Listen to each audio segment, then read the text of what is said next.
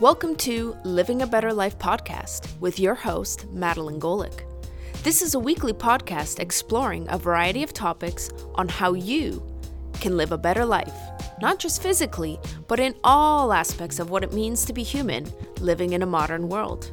This podcast is for entertainment purposes only and should not replace professional or medical advice.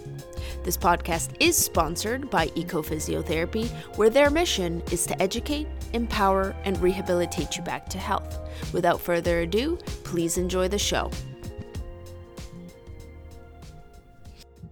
Welcome to our wonderful listeners back to the show. In this episode, we will be exploring breastfeeding, tips to optimize breastfeeding, and what to expect when you see a lactation consultant. My guest today is Anita Arora. Welcome to the show.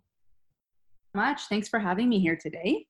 Yeah, I'm really excited to explore this uh, topic more in depth because I know a lot of my clients are first time moms and may or may not be getting breastfeeding information prior to and probably have questions about like you know, is this normal? Is this not normal? So I'm I'm really looking forward to our conversation.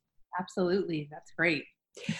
I guess my first question would be what made you decide to become a lactation consultant? Yeah, that's a great question. And people often ask me that. Um, really, it was probably based on my own experience. Um, I was one of those first time mothers who just thought, you know what, baby comes, you put baby to the breast, and off you go. And that was not my experience at all. Um, I ended up having a C section, which was not planned, and then my son would not latch. Um, I had to start pumping. My husband was feeding the baby with a tube on his finger, and I was like, what is this? I did not sign up for this. Um, and then I had a lot of help from a lactation consultant who kind of inspired me um, at that point just to kind of help other mothers. So I kind of went into it as a peer to peer support person. Um, and I started getting involved in um, the um, Breastfeeding Connection. It's the Halton Breastfeeding Connection, it's a local peer to peer support group. Uh, and from that i just really it really piqued my interest and so i decided to take a few courses on that and when I took my course, uh, my instructor actually reached out to me to say, like, I can really notice the passion even in your assignments and your papers and have you ever considered actually making this a career? And i was like what? Okay yeah. Uh, and so that's where i kind of headed off and i just realized this was definitely my calling and my passion and i love it. But um, really just based on my own experience as often is the case uh, with a lot of uh, you know different professionals that I speak with, it usually comes from some sort of personal experience that then really like it wasn't a planned thing. Absolutely not. I mean, I come from, I have an MBA and I come from the business world. So it was totally uh, a total career change. But uh, I knew always when I was in my previous career, it just wasn't fulfilling. It was kind of a job, right? You went, you did your job, you came home. Um, and now, you know, when you find something you love, it doesn't feel like work. So, absolutely. So, I have a question. Um, because I mean, I'm thinking my assumption was similar to yours like babies born, yeah, just put them on the boob and they just go and know what, you know, it's mm-hmm. like I, I just assume it's like a built in process. Right. Um, but what I guess my my situation was was u- unique, which I'll mention in a moment. But does breastfeeding hurt for all women when they first start? Yeah, that's a great question. Um, and it's actually something um, I do teach prenatal breastfeeding classes. And one of the things I tell people is if you don't take anything else away from this course, please take away that breastfeeding should not hurt. Uh, now, that being said, it absolutely can feel a little uncomfortable. There can be some slight discomfort.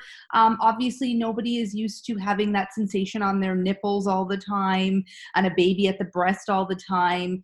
Uh, but I tell people, like, if your toes are curling every single time you're feeding, uh, if you're uh, dreading every feed, uh, if your nipples are cracked and bleeding, those are all red flags. That should not be happening. And that is when I say, please seek assistance because something is going on and we can make it better. Um, and you really shouldn't have to live through that. But unfortunately, it's a little bit of a myth, and people are kind of still told that, like, oh, it's normal for it to hurt, and or your nipples have to toughen up. Um, even I hear people saying, oh, my mother told me my I have to toughen up my nipples during pregnancy to get ready for breastfeeding, uh, and that's very much a myth. So um, discomfort normal, pain no. Gotcha. Okay.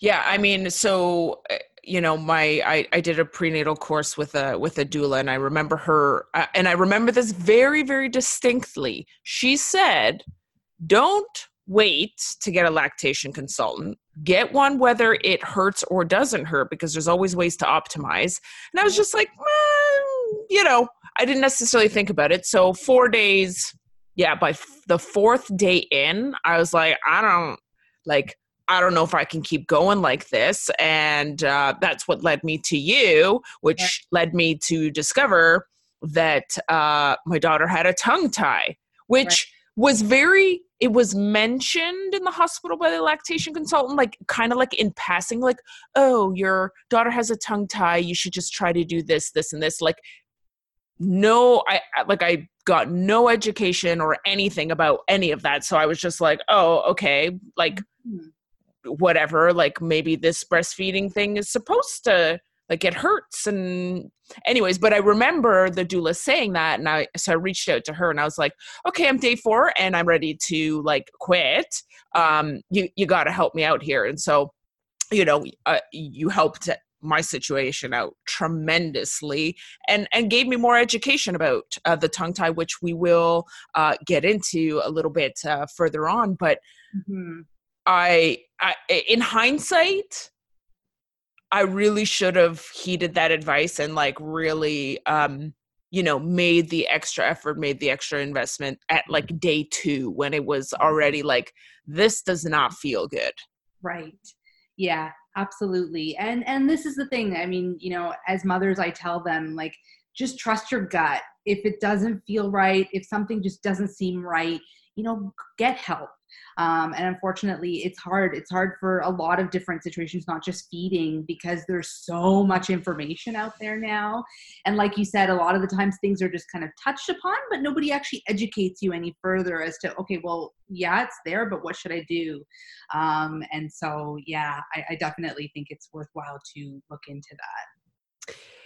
So having said that um you know what uh, you said like obviously looking out for like the toe curling and like the cringing the um, really not looking forward to the feeding. So certainly those are signs that you should seek out um, help. But i'm wondering what are some of the common reasons that there is pain? Like what what are some reasons the woman may be experiencing pain uh, that certainly she may not be aware is the issue? Right so, first of all, I always go to basics first. Um, we just want to assess latch and position. So, um, often women just have what we call a shallow latch. Uh, the baby doesn't have their mouth open wide enough they're mainly on the nipple and not having um, more of the breast tissue in their mouth. And one of the things I tell people is babies need to breastfeed, not nipple feed. So if they're just on your nipple with a small, tiny mouth, it's going to hurt because they're just on the nipple. And then what women notice is that the baby's constantly feeding, and they will because they don't actually get that much milk if they're just on the nipple. So um, that's the first thing we teach about is kind of how to optimize that latch. Um, things like making sure the baby's lined up correctly. So I see a lot of women when they're breastfeeding their baby, they have they use a nursing pillow and they lay their baby on their back, uh, and the baby's trying to turn their neck while they're lying on their back. Um, and I try and make it kind of like, okay, well, think about when we drink. If you were drinking and you were standing up straight, but you had to turn your neck over and try and drink, it would be very awkward. So we want to roll baby in tummy to tummy with us. So what I tell people is in any breastfeeding position, make sure babe's tummy to tummy with you. Then they're lined up correctly. And then the other thing I notice is that a lot of women tend to just kind of they aim their nipple to the baby's mouth which of course because you want the baby to breastfeed but the way they do that it ends up that most babies are latching with their noses into the breast and their chins down um, and then i see a lot of women going oh like they can't breathe i better move my breast tissue out of the way um, which yeah we're going to let them breathe that way but i also tell people so now imagine trying to drink with your chin down you cannot swallow if your chin is down so now babies can't drink properly. But the other thing is, I tell people put your chin down and try and open your mouth. You can't do that. So now the baby's got this tiny little mouth, and then they just end up latching on the nipple, and then it hurts. So mm. if we kind of line baby's nose up to the nipple, they always will reach up, their chin will come up, their mouth will open wide, they can swallow well, and the nose is away from the breast. So it all kind of works out just from simple lining up tips. Um, so latch and position is always the basics that we get to. Uh, but other times, uh, and this is where a lot of people run into difficulty, where everyone, they tell them, like I've had women say to me, like, everyone told me my latch and position was great, but it still hurts that's when I'm like, okay, it is time to put some gloves on and take a look inside that baby's mouth and assess their anatomy. Because everything can look great from the outside, but we can't see what that tongue is doing. And the tongue does everything when it comes to breastfeeding. So if there is a possible tongue tie or something going on with tongue function, it will still hurt. And so that's what I tell people. I'm like, you know, if please don't let anybody tell you that just because the latch looks great uh, that you know everything should be fine. And those are the cases where people hear oh just you just need to toughen up and you know you just need to get through it. Uh, no we need to assess what's going on. Uh, and so i tell people you know make sure somebody is putting on gloves and opening up that baby's mouth and assessing tongue function. Uh, but obviously you need to work with someone who knows how to do that. Exactly so let's uh so that's a really nice uh segue over into um you know talking about you know tongue um and lip ties. Like um of, of course obviously when i was told uh, it didn't faze like it didn't faze me at all. Like tongue tie like it was just a word that went in one ear and literally kind of out the other. Right. uh, of course not having been given any education on that until of course you came but um but lots of moms i assume will not know what that is. Uh, so maybe you can talk a little bit about what it is and how it um, impacts tongue function and therefore um, can cause pain absolutely so um, what we're looking at is um, it's a tongue tie is a restricted frenulum so, um, a lot of people have that little strip underneath their tongue. Um, that's called your frenulum. So, what I tell people is it doesn't matter if the baby has a frenulum or not. Many people have frenulums, but sometimes when they're very tight, they restrict the function of a baby's tongue. That may be a possible tongue tie. So um, we can't just look in a baby's mouth and say, oh, yeah, there's a frenulum there. They're tongue tied. No, that doesn't mean they're tongue tied. We need to assess the function. So um, when I put on gloves, part of the things I'm doing is um, I'm testing the baby suck. So I'm testing whether the baby can actually cup uh, my finger properly and maintain a latch. Um, if I feel that the tongue is slipping, I'll often say to moms, like, does it feel like the baby's kind of biting you or chomping on your nipple? And they're like, yes. Um, and it's because I feel that tongue slipping and then you feel their gums. But when babies breastfeed, their tongue should come past the gum line and stay there. Um, so often associated with that, mothers will start to hear as the milk comes in when babies are feeding, they'll hear kind of a clicking noise, like a noise like that. That's the tongue slipping. Um, and then babies tend to kind of pop on and off the breast a lot, or they can't maintain a latch. Um, and so um, we're assessing for how that tongue actually cups. Does it stay past the gum line?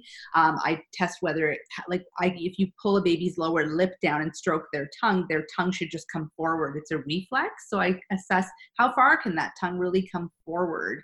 Um, how does the tongue lateralize? So those are all things I test for. And obviously, if that function is impaired at any point, and then I see a frenulum combined, that is often when I will then make a referral to either a doctor or a dentist who can actually um, diagnose for that. Because as lactation consultants, it's not in our scope to actually diagnose, but we can absolutely assess for it. And again, based on my experience, usually when I send them over, that's exactly what the situation is. So, um, so again, it has nothing to do with appearance. I mean, that's part of it, but it's mainly to do with the function. Absolutely. And you were men- and you mentioned you're checking the tongue laterally. Um, I'm assuming you mean side to side. That's right. Yeah. That's right. Yeah. Yeah. So um, it's another reflex. If you rub a baby's gums, their tongue follows your finger. And so again, I'm seeing how well it can move from side to side. And, you know, is it just kind of the side of the tongue that moves, but the whole body of the tongue doesn't move? Um, I even show moms like, oh, look at when your baby's crying, their tongue isn't really lifting up. It almost looks like a bowl. The sides of the tongue lift up, but the middle stays tethered. But when you cry, your whole tongue should kind of lift up. So, um, and then they're like, oh, yeah. Um, and obviously, it's not anything you're going to notice until someone points it out to you. And, um, you know, again, of course, if you're a first time mother, um, this term can be very new to people. Um, and it's, interesting because it's something that like even when i have um, interns and stuff work with me they're like oh my goodness is all you ever see tongue ties? Um, and what i tell people is when people come to a breastfeeding clinic or see a lactation consultant they're usually having breastfeeding difficulty. You don't go if breastfeeding's going well. So we see a very skewed population. So uh, unfortunately that is what i see a lot of because like i said people really only seek support when it's not going well. Yeah yeah. Um now lip ties, do mm-hmm. they how how does how does a lip tie potentially impact breastfeeding?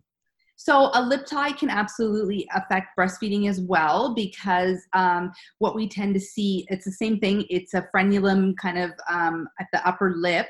And uh, the way we kind of assess for that is can we actually lift the upper lip up? Can we actually lift it up to like the nostrils? And then um, are we meeting with a lot of restriction? So often I'll tell moms like when we try and lift the lip up, it blanches very easily. It kind of goes white. It's very hard to lift the lip up. Um, when babies breastfeed, um, with having that wide open mouth, their lower lip should be kind of flanged out. Um, and then the upper lip should just kind of be neutral. So, what we tend to see is babies tuck their upper lip in while they're feeding. So, one of the red flags I tell moms to look out for is do you see like all these sucking blisters on babies' lips? And specifically on the upper lip. And a lot of times people are like, oh, I, I, to- I was told that was normal. Uh, and what I tell people is it's common, but it's not normal. Uh, we shouldn't be seeing that blister there. Uh, and so then that can actually affect the latch because then they keep tucking their lips in uh, to feed. And then that is not an effective way to draw milk out of the breast. So often those babies um, they never get full feeds. They tend to tire out at the breast, but then they want to feed frequently. Uh, and moms think, well, maybe it's something to do with my supply, which absolutely it can be, but often it's the way the baby's tongue or lips are functioning that aren't allowing them to get uh, the proper amount of milk. Yeah. Yeah. Um, do uh, do I, I, I guess I kind of know the answer to this, but I'm going to ask the question anyways. Um, do all tongue and lip ties need to be treated? I guess, I mean, I'm assuming the answer is depends on the function. Yes. but if you're seeing a tongue tie and it's limiting, you know, let's say a portion of the tongue function, like, do you, like, is it better to get it treated? If it's uh, restricting the function, then I absolutely think it is worthwhile. Um, and what I tell people is now we're learning some of the long term impacts of tongue and lip ties. Um, it affects the way that the baby's palate actually develops because their tongue doesn't sit at the roof of the mouth where it's supposed to. So palates end up forming high and arched rather than wide. So what I tell people is maybe it won't be a breastfeeding issue, but later on you may have issues with when the ba- when the child's teeth come in there's going to be spacing issues. Um, so it's interesting because a lot of parents are realizing, oh my God, I have a tongue tie uh, because they've had all these issues um, that they're now realizing are related to that. So palates can form high and arch, so then there's spacing issues when teeth come in. Uh, because the palate starts forming high and arched, it starts going into the nasal cavity, which can actually affect breathing. So, a lot of p- children start to become mouth breathers um, because they can't breathe effectively through their nose, which actually then affects sleep. So, now we're seeing that a lot of babies and children uh, who wake frequently, it has nothing to do with behavioral issues. It has everything to do with that they cannot breathe properly when they're sleeping. Um, and so uh, that's why I often tell people like, I think it is worthwhile to go for an assessment with what we call a preferred provider who actually knows all of this stuff and can talk to them about these long term impacts. Because again, as an infant, it is so much easier to treat um, rather than when a child gets older. Um, and then obviously it's more involved. Um, and I, I, don't even know all of that because that's not something I deal with. But um, if we catch it earlier and we're able to do this, um, we can absolutely prevent a lot of these long term impacts. Yeah, I, I, I remember when I went to go when we took my daughter in. Um, we took her in day six. It's that's mm-hmm. how quick uh, we, you know, the the doctor. I guess the the well, the dentist had left leaves spots open. Um, uh, to you know to be able to squeeze people in really quickly right because it can affect the breastfeeding experience so day mm-hmm. six we bring her in and uh, you know they do the assessment and then they say okay yeah this is a significant um, you know tongue tie needs to be treated but also that because the frenulum went right to the tip of her tongue it would have um, also created issues around speech yeah um, and also would have pulled the um the teeth in like the teeth formation as you were mentioning but for her it would have been on her bottom teeth versus her upper teeth. Um, so, I mean, the the actual procedure itself was really fast and yeah. really straightforward. Um, there there was some tongue exercises we needed to do. So as a physio, I was like, okay, I'm gonna physio my daughter's tongue here and make her do and make her do some exercises. Um, I mean, I was sore for a little while because I was already sore you know it took a little bit of time but as soon as we treated the tongue tie it was it made a, the world of difference yeah for in, sure. in breastfeeding. Yeah for sure. Yeah so i mean again like that's the thing like you said speech can be impacted um solids when they start solids uh, uh, because a lot of them even have trouble with um, drinking the milk and milk flow so then imagine having a tongue that's restricted trying to pass boluses of food to the back of the throat um, and so then that can be an issue too. So there's so many more issues than just a breastfeeding issue. And that's what i try and tell people because especially too sometimes women are like well it hurts to breastfeed. I know they have a tongue tie but i'll just bottle feed instead. Um, and i tell them that's totally fine but you're going to experience issues even with bottle feeding. So yes it won't hurt you uh, but your baby is still going to have a lot of difficulties. So um, this isn't just about mom you know? Often mothers even sometimes feel a little bit of guilt because they're like oh i don't want to go do this and and release my baby's tongue because they don't really understand what the procedure involves um, just for the sake of me because it's hurting me. Um, and that's why i try and explain that this is not just only affecting you this is affecting baby as well. And really uh, the frenulum is just extra skin under the tongue that actually shouldn't be there. So a lot of people do have frenulums but we're actually not supposed to have a frenulum there's not supposed to be any tissue under your tongue. Um, and so that's what I tell them. It's, it's, we're just releasing that excess skin. It, it's really, there's no nerve endings or anything like that there. So um, like you said, it's very simple. Yeah, I, I, mean, I wasn't uh, in the room when they did it. Dad stayed in the room, but uh, when he came out, he said uh, she cried when they put like you know how they when you go to the dentist and they put that like uh, that freezing before they give you the needle? She mm-hmm. cried over the freezing. Mm-hmm. did not cry over the yeah because the cut was just it was just like it was literally like i don't know how long does it just take to close the scissors? Like that was the procedure. It was like close the scissors we're done Exactly. Like that's what I tell people. It's like literally a 30 second procedure. Um, I've had moms who say like I can't be in the room and they go to the bathroom and they come back and it's done. Like yeah. so it's that quick. Yeah, well they said if if you think if you suspect even the slightest bit of upset watching this, ex- leave the room and I was like, well, I don't know if I am or I'm not going to be upset about this, but I'll leave the room anyways. Right. Yeah. Just just as a, a as a precaution. Absolutely. Um so we talked a little bit about uh, some common tips, like for women to ease breast pain, like some of your basics, which you were talking about, like positioning, um, having the baby in line with the breast, um, not having them twisting their neck. Is there any other um, common tip that you um, tend to give? Um, so what uh, again with in terms of baby's position, we talked about that, but there's also importance with mom's position. So a lot of the times I see moms um, in a very uncomfortable position.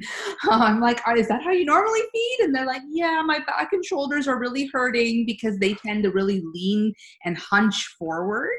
Um, and that actually contributes to a bad position because um, and I find, especially when women use nursing pillows, because the baby is way down low on your waist and your breasts are not anywhere close to that section. So a lot of women tend to lean forward. And one of the things that I tell women is like, we need to make sure you're comfortable also. So I have a lot of moms be more in a reclined, laid back position um, and bringing baby to the breast rather than breast to baby, uh, because then we actually utilize gravity. Because when you lean forward, gravity works against you. Your baby is going to fall away. So even if you start with a deep latch, the baby is slowly going to fall away and you're going to get more of a shallow latch. And again, maybe it doesn't hurt to breastfeed, but you're like, my shoulders and my back and everything are hurting because that is not a good position to sit in. And again, when we're breastfeeding newborns, sometimes the feeds can take like 45 minutes. So uh, you don't want to be sitting like that eight times a day. That's going to be really hard on your whole body. So um, having your shoulders and back more supported by leaning back and then babies more on top of you. And now we let gravity help us to get a deeper latch. Um, so that's one of the things i often have women do is try and just at least recline back because they all tend to sit forward. Um, and so again when you're more relaxed and your body's more relaxed obviously breastfeeding is going to go better.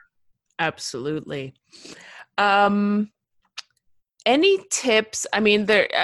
I, I'm curious now about you know women who are concerned about low milk supply.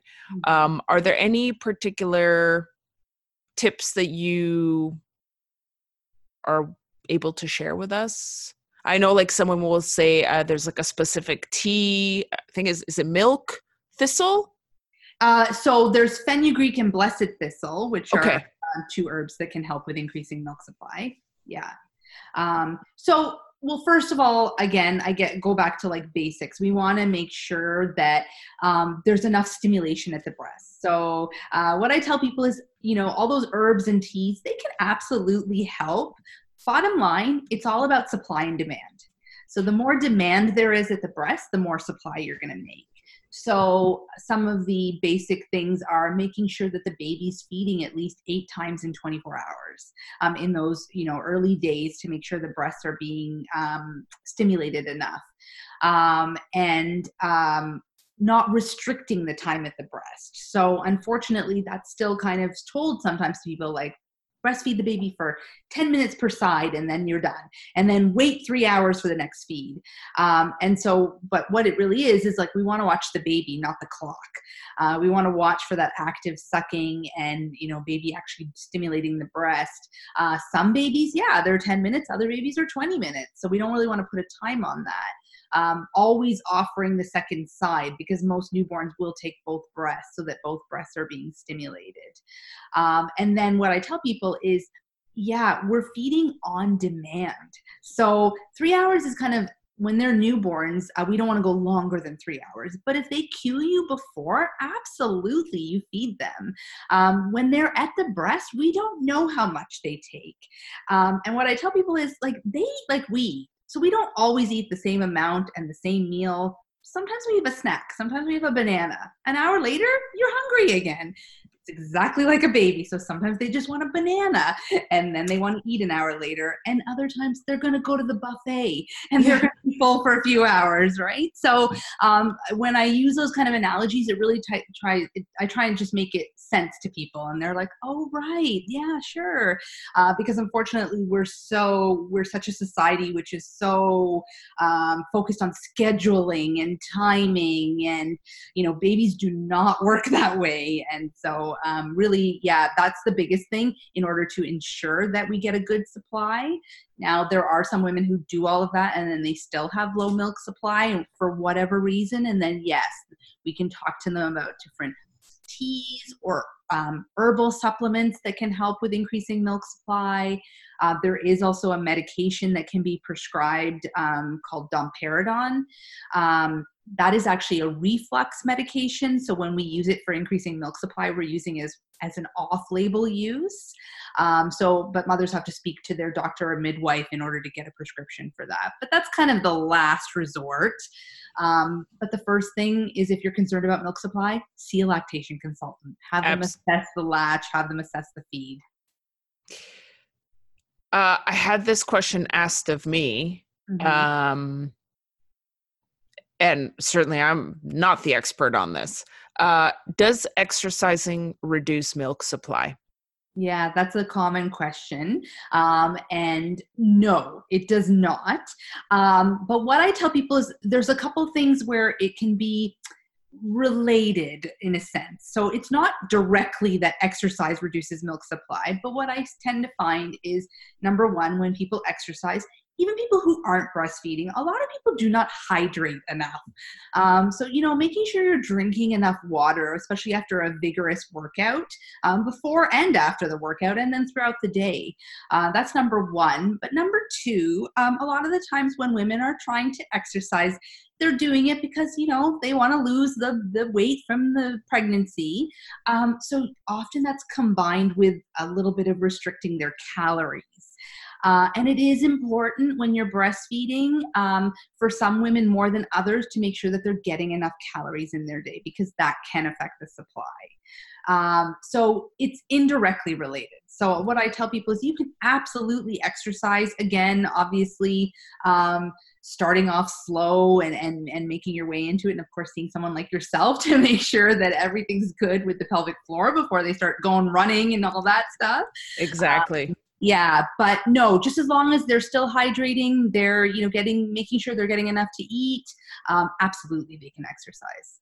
Amazing. Thank you for clarifying yeah. uh, that because i know obviously that's a, uh, a, a concern women might have.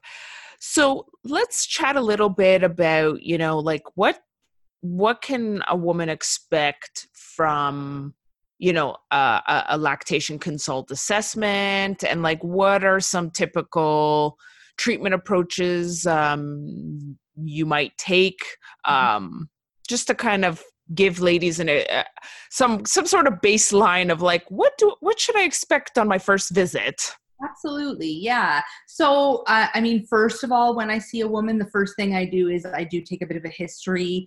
Um, I find out a little bit more about her birth because um, often, sometimes, some of the birth interventions can play a role into what we're seeing.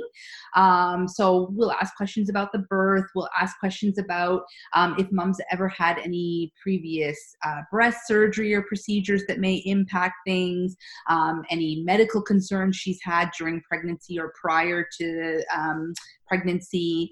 Um, and then uh, once we kind of get that full history, um, for myself, it does not every lactation consultant does this, but I always bring a scale on my visits. So we're always going to weigh the baby uh, because if I do do follow up visits with you, I am tracking baby's weight too. I'm making sure that baby's gaining weight appropriately. That's very important.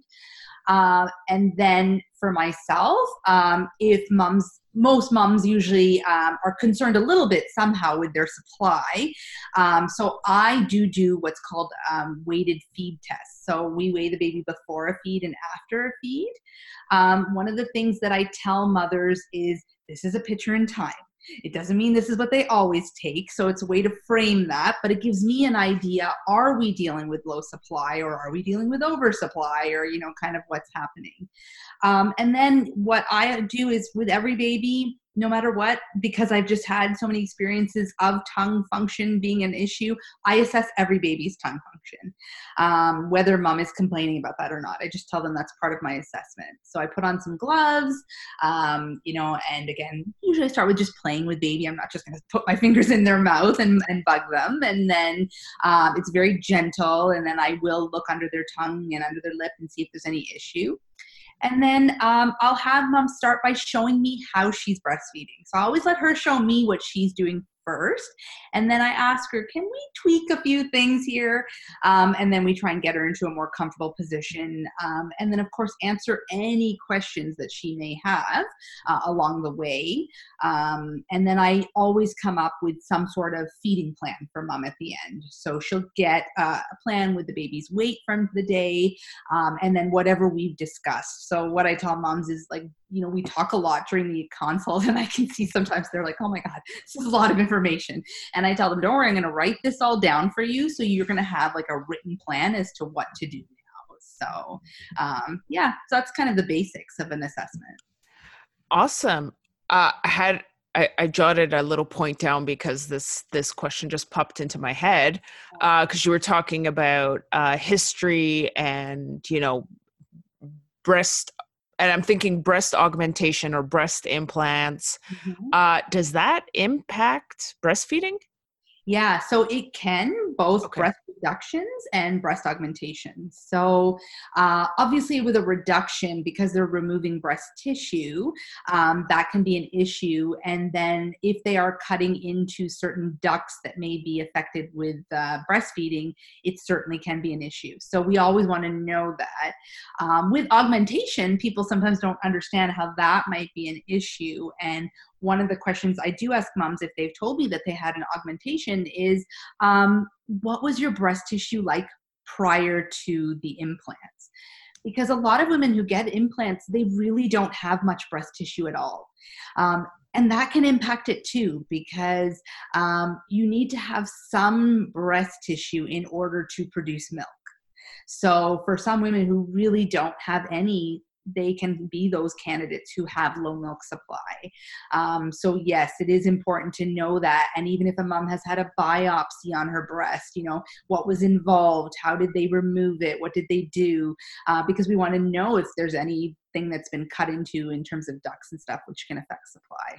Absolutely, yeah. Uh, good point. I, I just it kind of just popped into my head, and I'm like, I wonder if that is like a problem, and and you know obviously you know for you're saying for some so not every woman who has breast implants can't breastfeed so we don't want to suggest that getting breast implants will impact it's just depends on the procedure depends on what was there prior. Yeah, absolutely. Lots and lots of factors okay. Um this has been really informative um I, I certainly know that i'm learning lots. Um, is there any other pieces of, you know, advice or education that you find you commonly give that we haven't sort of covered? So I think really, um, again, it comes back to like how even you know you and I were both kind of saying that you just think the baby instinctually knows what to do, um, which yes, in a way they do. But um, the other key point I always give in my prenatal classes is just because it's natural doesn't mean it's easy. So um, it's important to remember that because I think as mothers, we feel a lot of guilt and we beat ourselves up and we think, my God, how can I not do something as simple as breastfeed? Um, and it's very common. It's very common to um, have issues or need support. I mean, I wouldn't have a job otherwise. So, um, so you know, I just think people should keep that in mind um, and not feel like there's something wrong with them or something wrong with their baby if they're having difficulty breastfeeding. Um, and I honestly wish I knew that before I had my babies because, or at least my first, because I, again, even when I took prenatal classes, it was very much kind of under the assumption of, oh, the baby will just kind of come to the breast and here's the different positions and here's what we do. And so there was never a, oh, but what do we do if the baby doesn't latch? Or why might the baby not latch? Um, and things like that. So and obviously we've covered a couple of reasons why that might be that isn't necessarily anybody's fault. It's just like oh this is just you know what's happened. Is that there is help and that if you are having trouble you don't need to do this alone mm-hmm. um, and seek out expert advice. Like that's you know if you want the road the quickest road is go to the expert who's you know gone through all the learning and the experience you know because yep. figuring it out just takes a little yeah i mean i'm sure you could figure it out on your own i maybe but yeah. that's a lot of hard you know it's a lot of pain and it, unnecessary you know trial and error it is and that's the thing and i mean unfortunately a lot of women don't even get to that point and they just give up and that's where I say to people, like, you know, just get the support before you give up because we can try to make things better and we can come up with solutions. Um, and even if it's like yeah your baby has a tongue tie and you have to wait for that appointment you know we can come up with solutions in in between that time as to what do you do? How do you get through this period? Um, so we're here to help you and provide those resources so you don't have to rack your brain trying to figure it out so. Exactly. Yeah so my final then question is if there's a lady right now who is experiencing difficulty with breastfeeding um, and is looking for support where can they find you? Yeah so um, i mean they can go onto my website which is happybabyhelp.com um, and so, if they wanted to arrange uh, a home visit, which is what I do for a lot of people because they just don't want to leave their house in those early days, or they want to be like, I want to get positioning in my chair or on my couch, I do offer that. Um, I do also work in a private breastfeeding clinic at um, the Womb, which is the world of my baby in Milton. Um, so they can always look up uh, the Womb's website or call them for an appointment uh, with myself. Uh, and I do also work out of the Milton Hospital, but um, in that situation, they do um, need to have given birth either at Oakville or Milton or Georgetown in order to see me there. Uh, and those appointments, again, because it's a breastfeeding clinic in a hospital, are a little harder to come by. So um, the wait time can be long. And again, as we've discussed with breastfeeding, it's very time sensitive. And sometimes you need help sooner rather than later. Yeah. And I got to say, the home visit was just so helpful. You know, for me, like day four, I'm barely able to like move from the, you know, from one room to the other and having you come and, you know, take the time to really go through things, um, you know, really help me figure out how to manage my pain for the two days. Uh, well, I shouldn't say two days for the it took two days to get the appointment for the tongue tie but i mean i still had to breastfeed to get there and i was already at my wits end. Um, so you gave me those solutions um, which allowed me to make it to day six and then i knew what to do um, after the tongue tie, even though there was some discomfort, I, I had already had the solution. So um, I found it extremely valuable and helpful. And that's why I felt the need for us to share this with the world. Yes, absolutely. Thank you. And well, thank you for taking the time to share this. And I, I'm going to just let our listeners know that the links um, to your website and to the womb will get put um, you know put in the show notes so it makes it really easy to click click. Um, and so thank you again for coming on to the show and taking time out of your day. Thanks for having me. And thank you to our listeners of course. Uh, this is why we do it is to have you listening and hopefully sharing with others that you feel would really benefit from the episode. And of course we ask you to subscribe because every week we have somebody new and you never know what you're going to learn. So, on that note, make sure to hit the subscribe button and we'll see you on the next podcast. Take care. Thank you for listening to Living a Better Life podcast. Make sure to subscribe to our show to stay up to date with our latest and greatest episodes. We would also love to hear your comments, suggestions, and reviews. Thanks again. Until the next episode. Bye for now.